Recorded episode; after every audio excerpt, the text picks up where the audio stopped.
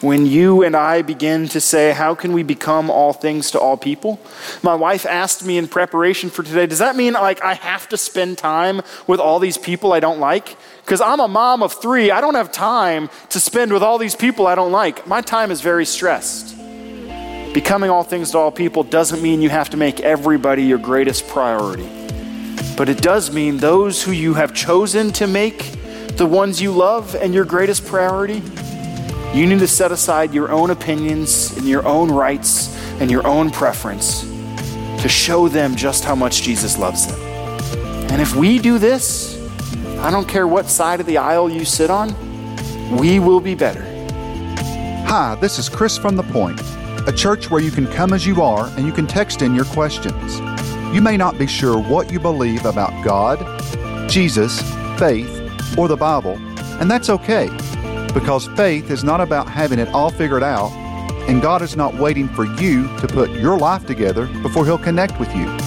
If you'd like to find out more about The Point, you can visit our website at thepointknox.com or connect with us on Facebook, Instagram, or Twitter at The Point Knox. Don't hesitate to contact us or join us in person every Sunday morning at 10:30 a.m. We pray this message has an impact in your life or at least makes it easy for you to connect with God where you are. I'm excited for that workday at the Coalition because they are a wonderful partner that we have been partnering with for the last two years. In fact, five people from the Community Coalition, uh, staff and their spouses, uh, came and joined us yesterday here to help us uh, make this space a little nicer. And I'm excited to return the favor and to say, hey, we're glad you're here. We're glad you're in this community fighting for this really important thing. Uh, also, for communion, because it was kind of hidden on the bottom of that video, I'll let you know uh, everybody's welcome this Wednesday night at 6:30 to communion here. And if you can't be here on Wednesday night, let me know, and I will find a time to help you get communion uh, at another time. All right? I want you to experience that gift of God uh, this week if you desire it. Now, we are in the middle of a series called The Art of Neighboring. As a church, we are learning to love our neighbors well. Two weeks in, anybody do something new to try to love your neighbors? Okay, a couple of you. Well done. For the rest of you, this series is not just things we learn and say, that's good. It's things we learn and then we begin to do. And so I, I believe more of you have tried to love your neighbor than you're probably willing to let on. But just in case you haven't, this week is a good opportunity to try it again. I find that loving our neighbors is sometimes really simple and sometimes really difficult, and sometimes it actually blows up in our face and makes a big mess. Have you ever had that happen to you? All the time for me. I'm really good at opening my mouth and inserting my foot. Like, if that was a professional sport, I would at least get paid something, I promise. But we are trying to love our neighbor, and sometimes it's really hard. The first week we looked at uh, what does it mean to love our neighbor, and I said, here's what you should do start with humility. Practice humility, recognize that you don't know everything, and it's not all about you, and it's okay to say you're sorry and you forgot their name. Also, do something tangibly good for others. Now, for several weeks, we've been picking up trash here around this space on Thursday mornings. And what we're noticing is two things. One, uh, more and more no- uh, neighbors are thankful that there's less trash. And two, more and more people are recognizing that this is a place they can dump their trash because it's going to be picked up. Uh, so if you need a mattress or a box spring or even the back seat of your car, we have them in the back there. Uh, we found them over the last few weeks, and you can take them home or to the dump at your choosing. Last week, we looked at this real tough question. If we're called to love our neighbor, who is our neighbor? See, the truth is, every one of us, on some capacity, wants to say, I've done enough, I've tried enough, I've loved enough, I'm good. I don't need to love that neighbor or that person or that coworker or employer or that whoever we fill in the blank, right? And yet, when Jesus was asked this very tough question, Who is my neighbor? He tells a fictitious story of this man who's beat up and left for dead, And two people, a priest and then a Levite, who were supposed to be the ones setting the example and leading the way, ignored him in his pain. But a Samaritan, this man who was thought to be his enemy, comes and helps. And Jesus asks the question Who was a neighbor? And the man testing Jesus responds, Well, the one who showed him mercy. And Jesus responded, Good, go and do likewise. When it comes to loving our neighbor, we have to recognize there are people we think don't deserve it who need our love anyway. And this can be really challenging and sometimes can ask more than you and I are willing to give or even think we're capable of giving. So today we're going to ask this question if we're supposed to love all people who are hurting, all people who have a need, all people who need God's grace and mercy, how do we do that? Right? Like it's really easy to say, of course we should love everybody. Everybody love everybody, right? But how? The Apostle Paul, he writes in the book of Corinthians a really challenging way that you and I should begin to love everybody. Now, if you're not familiar with the Apostle Paul, he wasn't always known as Paul. Uh, the Apostle Paul, before he was known as Paul, was known as Saul, and Saul was a terrible dude who hated Christians. Like so much so that he got permission to travel from city to city, capturing Christians and throwing them in prison, and when possible, putting them to death. And then he encountered Jesus, and Jesus changed everything. And when he encountered Jesus, his eyes were open to see that what he was doing was against the very God he thought he was supporting. And he had to change his ways and do things differently. And this apostle, this man, went from that place of being this broken, really terrible murderer to this man who went from community to community, planting churches and telling people this good news of Jesus. Jesus isn't just some figure that we look to as a good teacher. He's not just some really kind guy that we can say, man, I like that dude, Jesus. He's not just somebody we arbitrarily say we believe in. Jesus is worth everything. And if we want to love Jesus, we have to love one another. So, Paul, in this letter to the church in Corinth, he's writing because he has a dear affinity for them. They are people he knows personally. He's been there in the past, he's spent time with them, and he loves them, and he sees that this church is broken by all kinds of problems. And so, throughout the letter, he tries to address some of the problems and help the church see Jesus clearly. Now, one of the problems, in order to understand it a little more clearly, uh, I'm going to put it in some different words here in a moment. But this is the problem in chapter 8 he's talking about. Now, concerning food offered to idols, we know that all of us possess knowledge. This knowledge puffs up, but love builds up. If anyone imagines that he knows something, he does not yet know as he ought to know. But if anyone loves God, he is known by God. See, the challenge that is facing the people in Corinth is what do we do with meat sacrificed to idols? Anybody in here regularly sacrifice meat to idols? Okay, so we're all in the same boat. Anybody ever done it in the past? I didn't think so. Now, somebody might. It's possible. It still happens today. It is still a thing today. But to understand where he's going with this, you have to know just how important meat sacrifice to idols is. In the Old Testament, for the Jewish people, meat sacrificed to idols was considered to be an absolute abomination. Because if you're sacrificing it to this God, this object of your worship, you are saying, I want to give everything here to that God. And anybody who partakes in eating of that meat and eating that thing that was sacrificed is declaring, I also want to give everything to that God. Do you see how this could be a big problem? In the culture that was filled with all kinds of pagan worship, these Christians who used to worship other gods and other idols are now trying to figure out how do we worship this God and how do we do so correctly. And they're torn because for a long time their life was centered around the sacrifice of meat to idols, and their livelihood was centered around that. Because if you wanted to throw a big party, what you would do to get God's blessing on that party is you would throw a big party and take an animal and sacrifice it, and a portion of that animal would go to the idol, to the God you're worshiping, and a portion would be reserved for your party.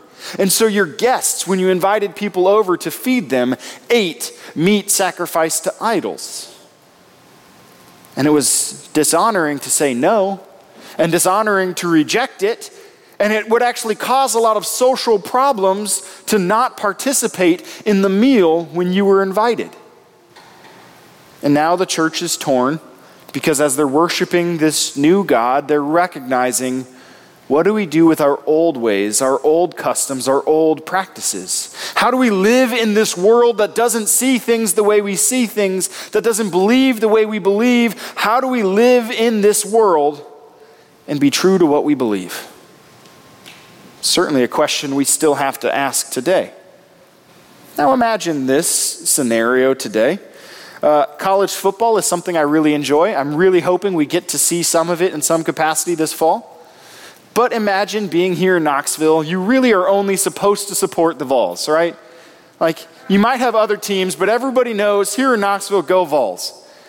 And imagine being a Vols fan and choosing to go to a Gator tailgate and put on a Gator jersey. Or even worse, Alabama. What do you do in this world, right? Like we have these idols we've created, these things we worship. We're not sacrificing meat to them, though you could maybe say all of our tailgates are kind of sacrifices of meat to the God that we're worshiping in prayer and hope that our team wins, right? The blessing of the divine football gods may come upon us if we've only had enough ribs or hot dogs or hamburgers or all three. Imagine going to one of those tailgates and not putting on the Gator jersey or the Bama jersey, then what? They're in this dilemma of how do we honor this and also honor the God we serve? Now, a big difference is as much as we love the Vols or hate the Vols and love the Gators, whoever we root for, I think very few of us actually believe if we put on a Gator jersey, the God of the Vols will smite us. But they believed that in this culture. If they worshiped the wrong God or they didn't worship the right gods, a plethora of gods, they would actually receive physical, painful punishment. Paul, he writes, and he says, We know that meat sacrificed to idols is really nothing. This is what I want to say to you. We all possess knowledge, and this knowledge puffs us up. Now, to understand this, in the very beginning of the letter, he writes about this thing called logos, or the word, this word of truth. The people in Corinth really valued uh, the eloquence of somebody's speech. They, they really valued how well somebody could reveal this hidden secret knowledge. And so Paul is kind of making fun of the community. Hey, we know that we all have this knowledge, right? In fact, if you read in the Bible, it's actually in quotation marks. Like we all have this special understanding, but all of our special understanding, it only puffs us up. It only makes us more full of ourselves, more set apart as you guys are over there and we are over here. Nobody with special knowledge does that in our culture today, do they? I know more than you do, so I must be better than you. If only you were like me in what you did or didn't wear, or how you did or didn't act, then the world would be better, right? This knowledge puffs up, but love builds up. To love our neighbor, we need to recognize that anything that is not building up our neighbor is not loving them. Period. He continues then he describes that meat sacrificed to idols is really nothing. It's no big deal because we know idols are fake. So you can sacrifice that meat, you can eat that meat, it doesn't really matter. Now, for a man who grew up as the most devout Jew of all the Jews, a man who gave his whole life to pursuing the right, godly thing, for him to say that meat sacrificed to idols means nothing is a total 180, complete change. Because his whole life he was told this means something. This is really important. And now he says, no, it's not. Compared to Jesus, beside Jesus, with Jesus before us, none of that matters. But then we get to verse 9. He says this But take care that this right of yours does not somehow become a stumbling block for the weak. He says, Look, we all have the right to do these things because we know meat is nothing and the idols are nothing. We can eat and drink however we want and it doesn't matter. You could put on a Bama jersey and it's still okay. I promise. All right? He says, Look, it doesn't really matter because we know that they're no big deal. But take care that this right of yours does not somehow become a stumbling block to the weak. In our culture today, we love to celebrate the rights of individuals. A couple weeks ago, uh, our message was about how you and I don't actually have rights. If you didn't hear that message and me saying that phrase catches you off guard and you're like, whoa, hold on, uh, just go back. I think it was the 4th of July weekend. You can listen to it online. Um, but here he says, look, if you want to celebrate your rights, just make sure you don't put a stumbling block before somebody else. Now, real quick, before we continue, in our culture that celebrates our rights to do whatever you please, and that always talks about my individual rights, don't take them from me, how often do our rights become a stumbling block for our neighbor? A thing that trips them up and causes them concern, a thing that actually puts a division between us and them and says, I'm right and you're wrong, you should just be more like me. Does that happen today in our country and our culture? Paul warns be careful that these rights of yours don't become a stumbling block. He continues then, and he describes this reality that they need to seek to love their weaker brother. If a brother has a problem with food sacrificed to idols, honor that brother by not eating that meat. In fact, he goes on at the end of this, he says, And so by your knowledge, this weak person is destroyed Thus, sinning against your brother and wounding their conscience when it's weak, you sin against Christ. Therefore, if food makes my brother stumble, I will never eat meat, lest I make my brother stumble. Paulie says, We know that eating meat means nothing. It's really not that big of a deal. But if it's a big deal to my brother, I won't do it. If it's going to cause a problem for them, I won't do it. Take for a moment a second to think how many fights and arguments and how much division and how much hatred for your brother would be avoided if we all chose to think like this. If it causes my brother to stumble, I won't do it. Take alcohol, for example. I enjoy a good craft beer. I even enjoy some bad craft beers. I'll be real. I enjoy having a nice glass of whiskey from time to time. But if you are somebody who struggles with addiction or have said you struggle with alcohol, I'm not going to invite you over to my house and have a drink with you.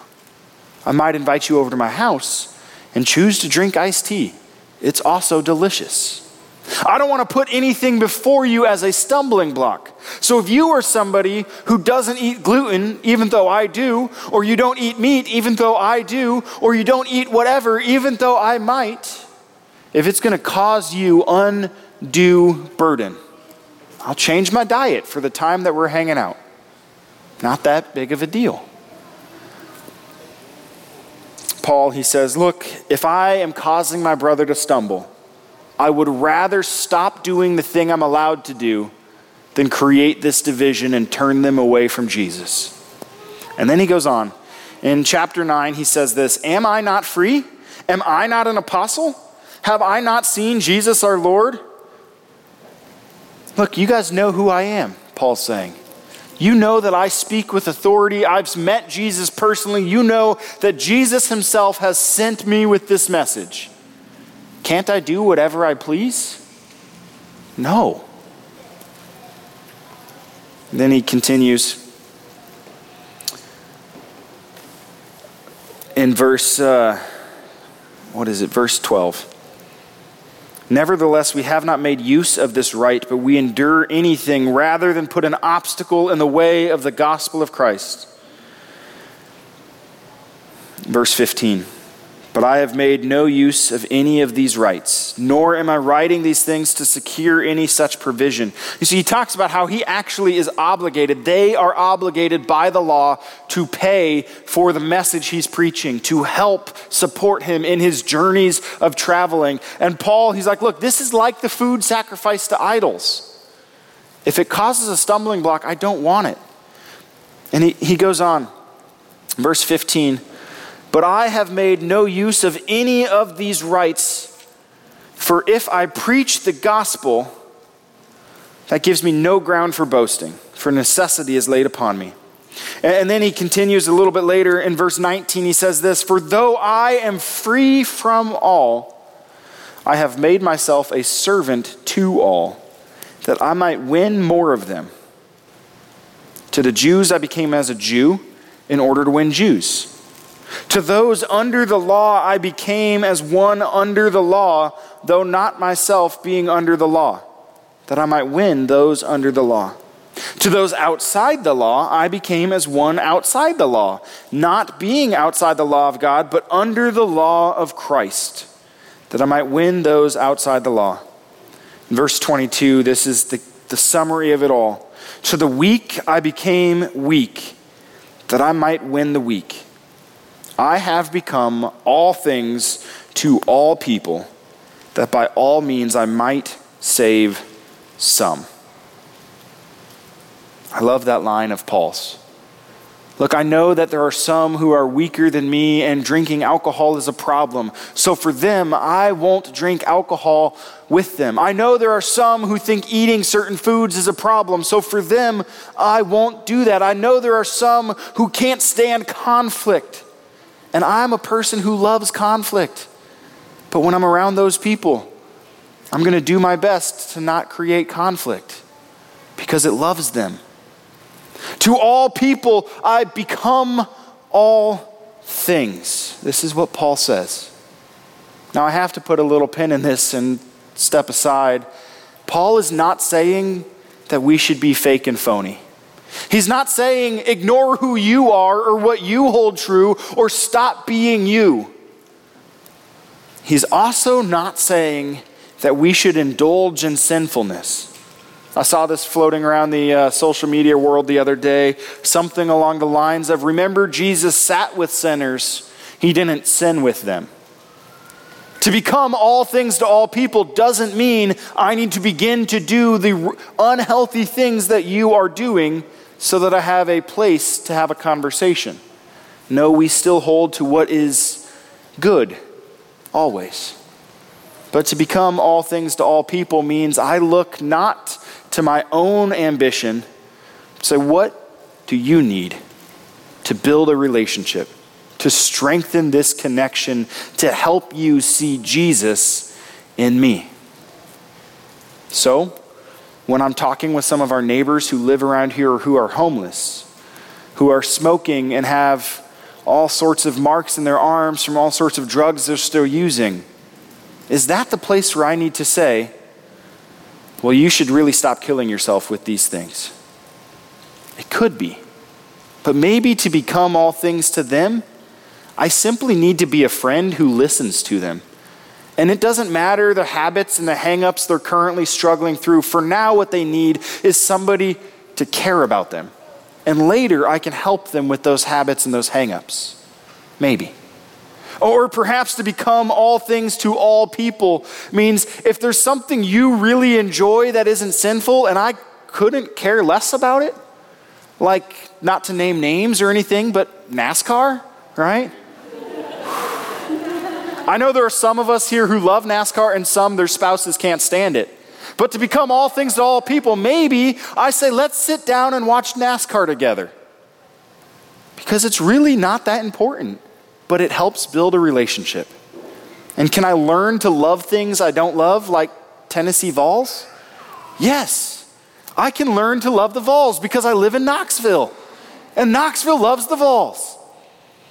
To become all things to all people is not giving up who you really are, but it's recognizing who you really are is safe and secure in Christ. But who they are might not yet be. And so Paul says he becomes all things to all people in the hopes that he might save some. If I can choose to overlook the things that I don't like about you so we can build a relationship, or maybe the things I hold as important and you don't hold as important, if I can choose to set those aside and really get to know you, maybe some will come to see Jesus in me. If we want to love our neighbor, become all things to all people. So, what does this practically look like? Well, before I got married, when I was still single, I had a 400 square foot apartment. Anybody ever lived in an apartment like that? It was one bedroom, really tiny, and it was great. And I just felt convicted that this one bedroom apartment was too big for one person. And so I decided I needed a roommate. So I went down to a shelter not too unlike KARM. And I walked into the front desk uh, and I said to the guy at the front desk, I have a room available. Is there anybody who needs a place to live? I was standing at the homeless shelter asking such a dumb question. And the guy at the desk said, well, I do. And I'm 11 months sober and I'm going back to school and I'm almost done with this program. I need a place to live. And so I gave him my name and my number. And turns out we had gone to high school together and been in class together. But along the way, our lives had gone different directions, that his addiction led him nearly to the point of death twice. And it was only that second time that he said something needs to change. And he was ready to seek the help to overcome that addiction. And so we uh, built a really sketchy bunk bed.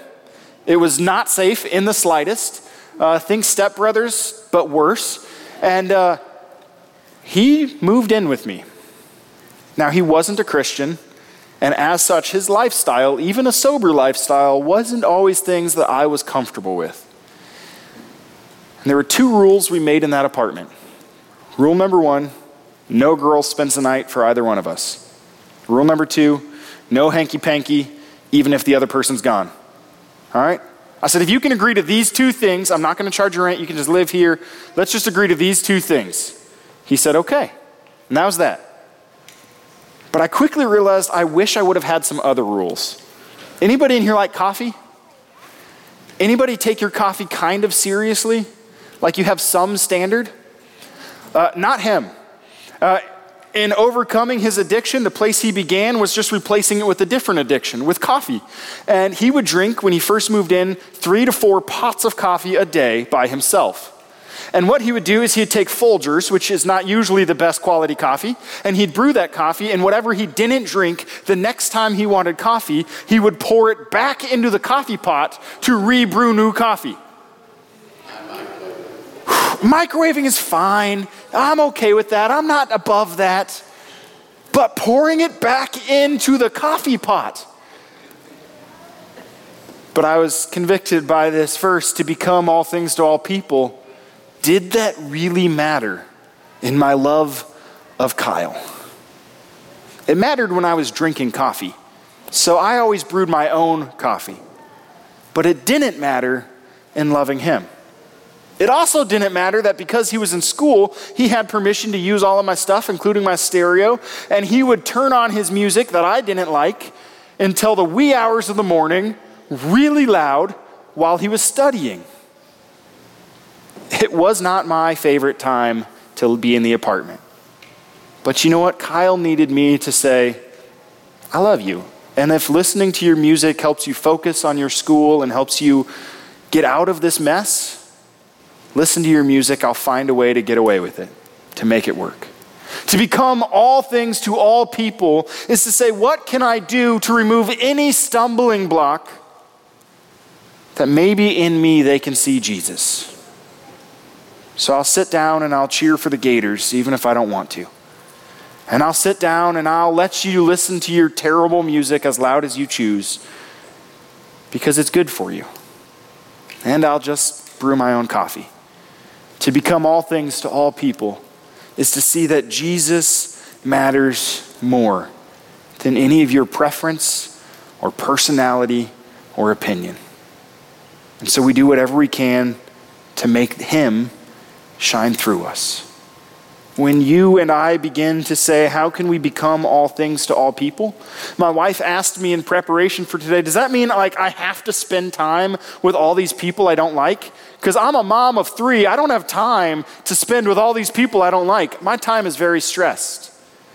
Becoming all things to all people doesn't mean you have to make everybody your greatest priority. But it does mean those who you have chosen to make the ones you love and your greatest priority, you need to set aside your own opinions and your own rights and your own preference to show them just how much Jesus loves them. And if we do this, I don't care what side of the aisle you sit on, we will be better. If we become all things to all people, I don't care if you want to wear a mask or hate wearing a mask, we will be better. If we become all things to all people, we begin to look for opportunities to love and not divide. And maybe, maybe some will be saved. Will you join me in prayer? Heavenly Father, thank you for your love. Thank you that you became all things to us, that you became flesh and blood, that you gave your life, that you suffered and died, that we might live.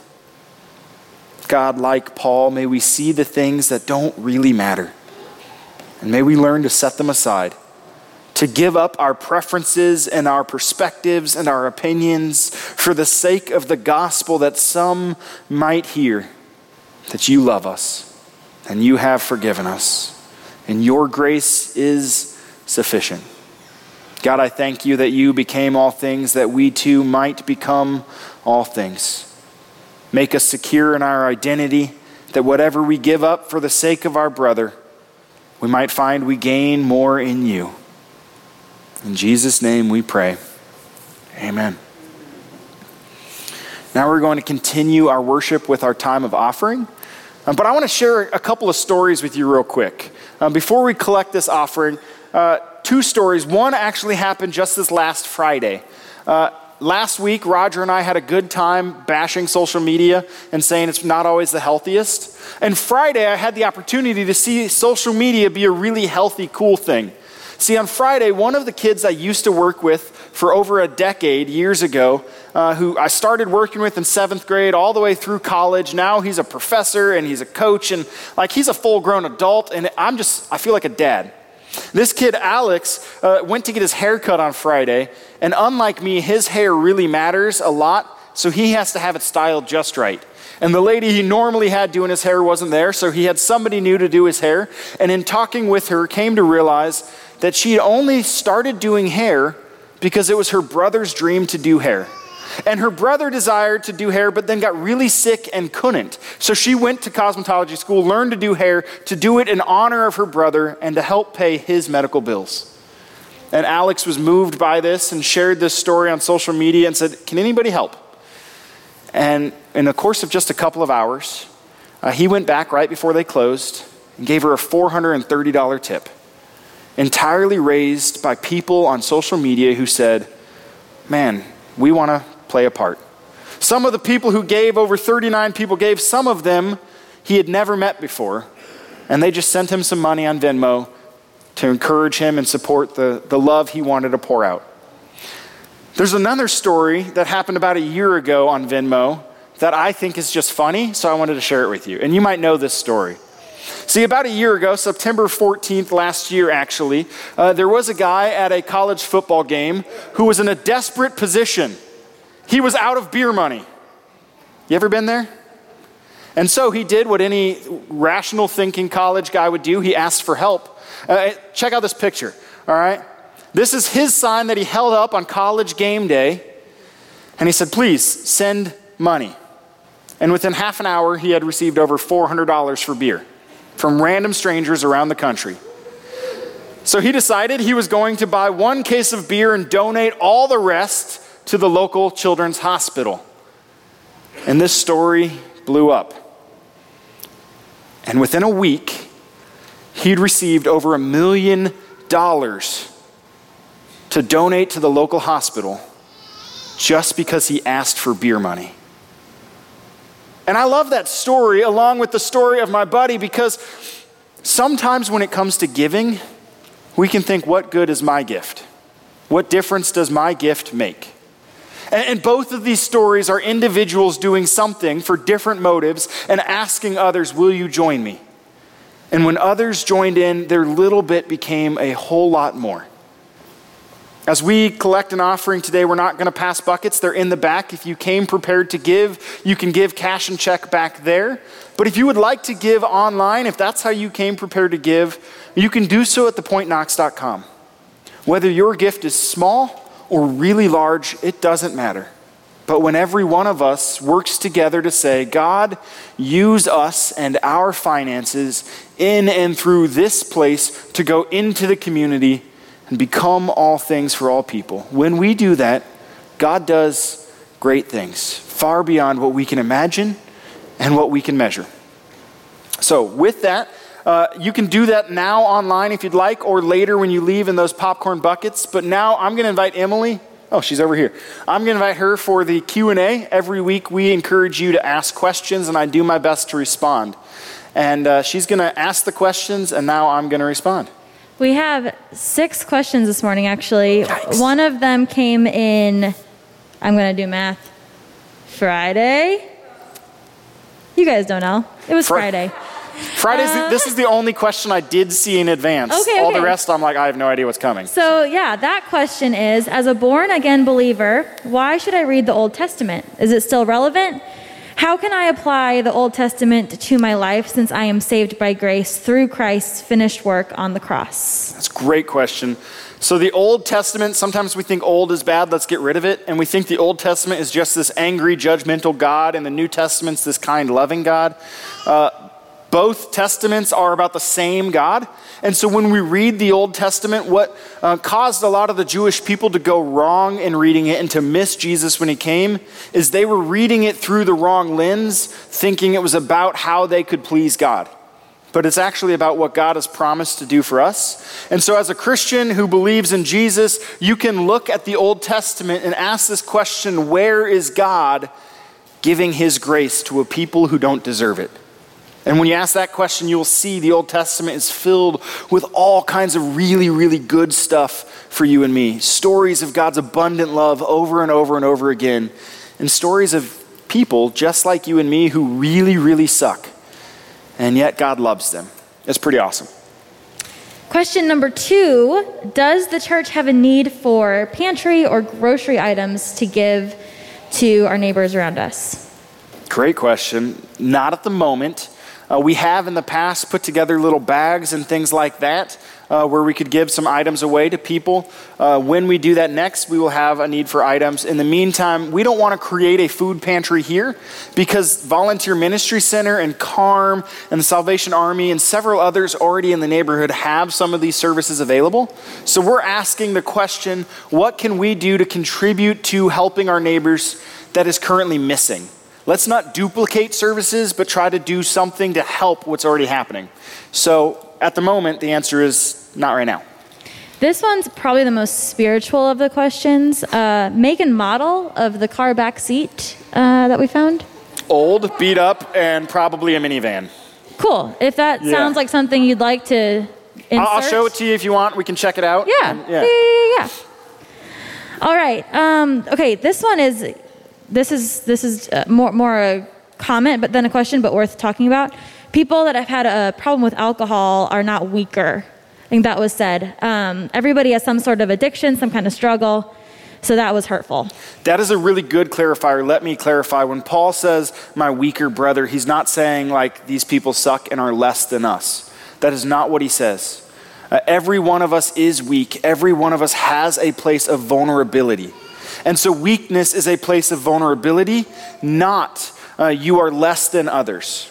So, for those who have struggled with alcohol, they're not weak because they struggled. That is a vulnerability, a struggle they've had. Uh, so, please forgive me. I will never say that addiction makes you weaker in the sense of you're less than others. It does mean you cannot overcome that on your own. If you've tried to overcome addiction on your own, you will not succeed.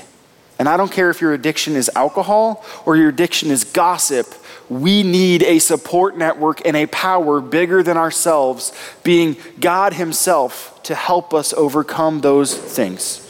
So, no, you as someone or the people you know who have struggled with addiction are by no means weaker in the sense that they're less. In fact, it almost takes more strength to admit that you're struggling than it does to keep going as if you weren't.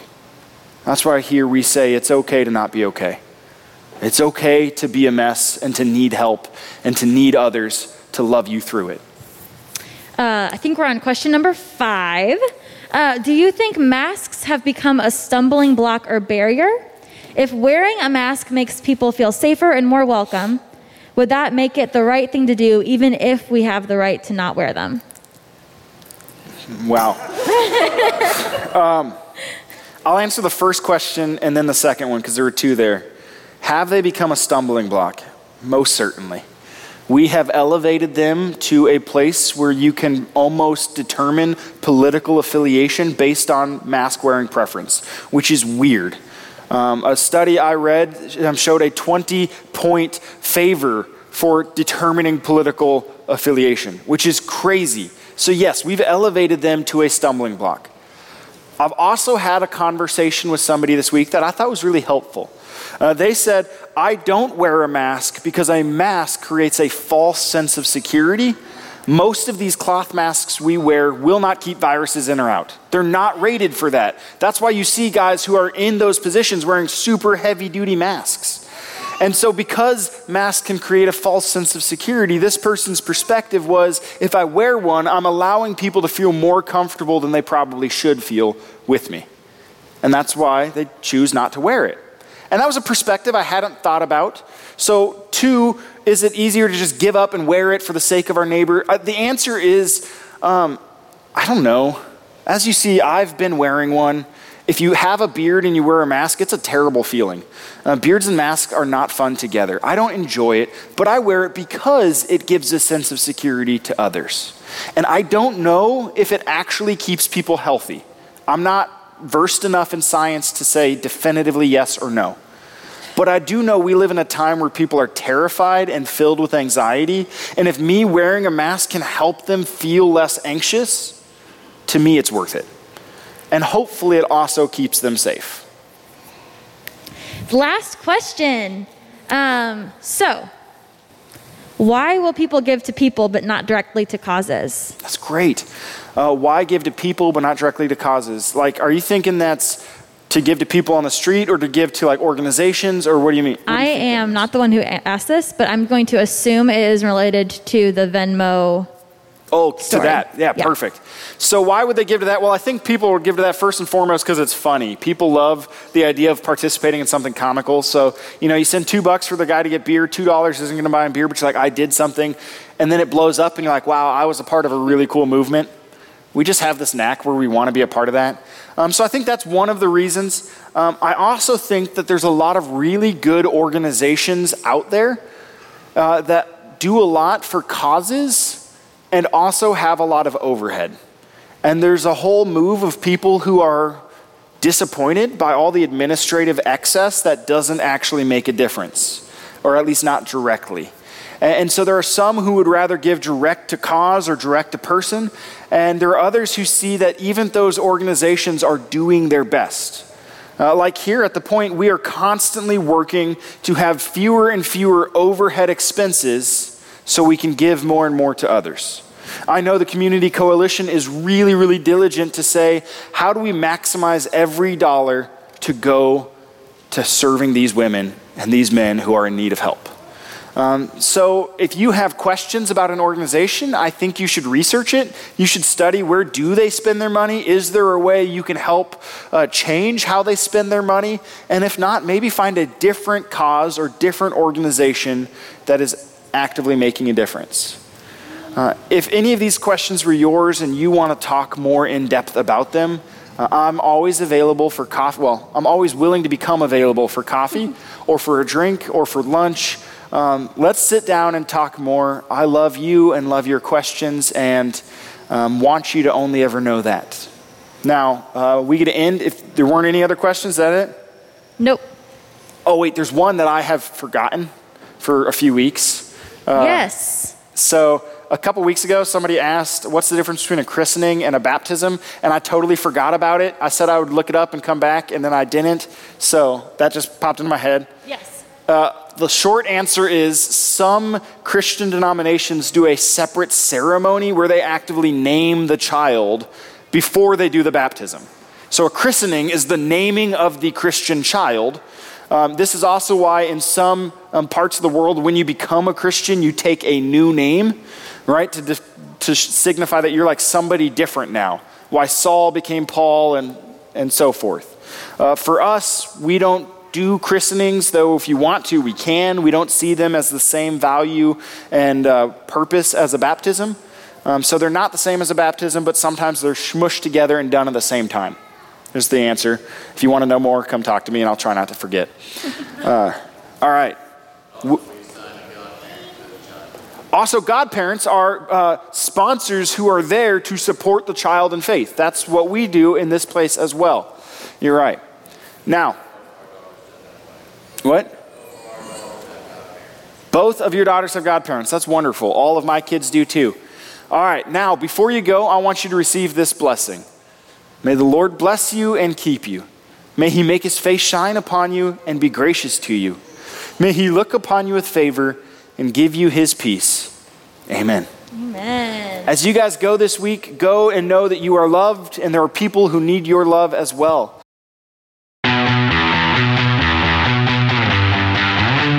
Thank you for listening to one of our Sunday morning messages. If this message has made an impact in your life, please let us know. Simply fill out the Contact Us page on thepointknox.com. And if you'd like to be a part of supporting the Point Ministry, simply go to thepointknox.com forward slash support. Don't hesitate to contact us or join us in person every Sunday morning at 10:30 a.m. We pray this message has an impact in your life or at least makes it easy for you to connect with God where you are.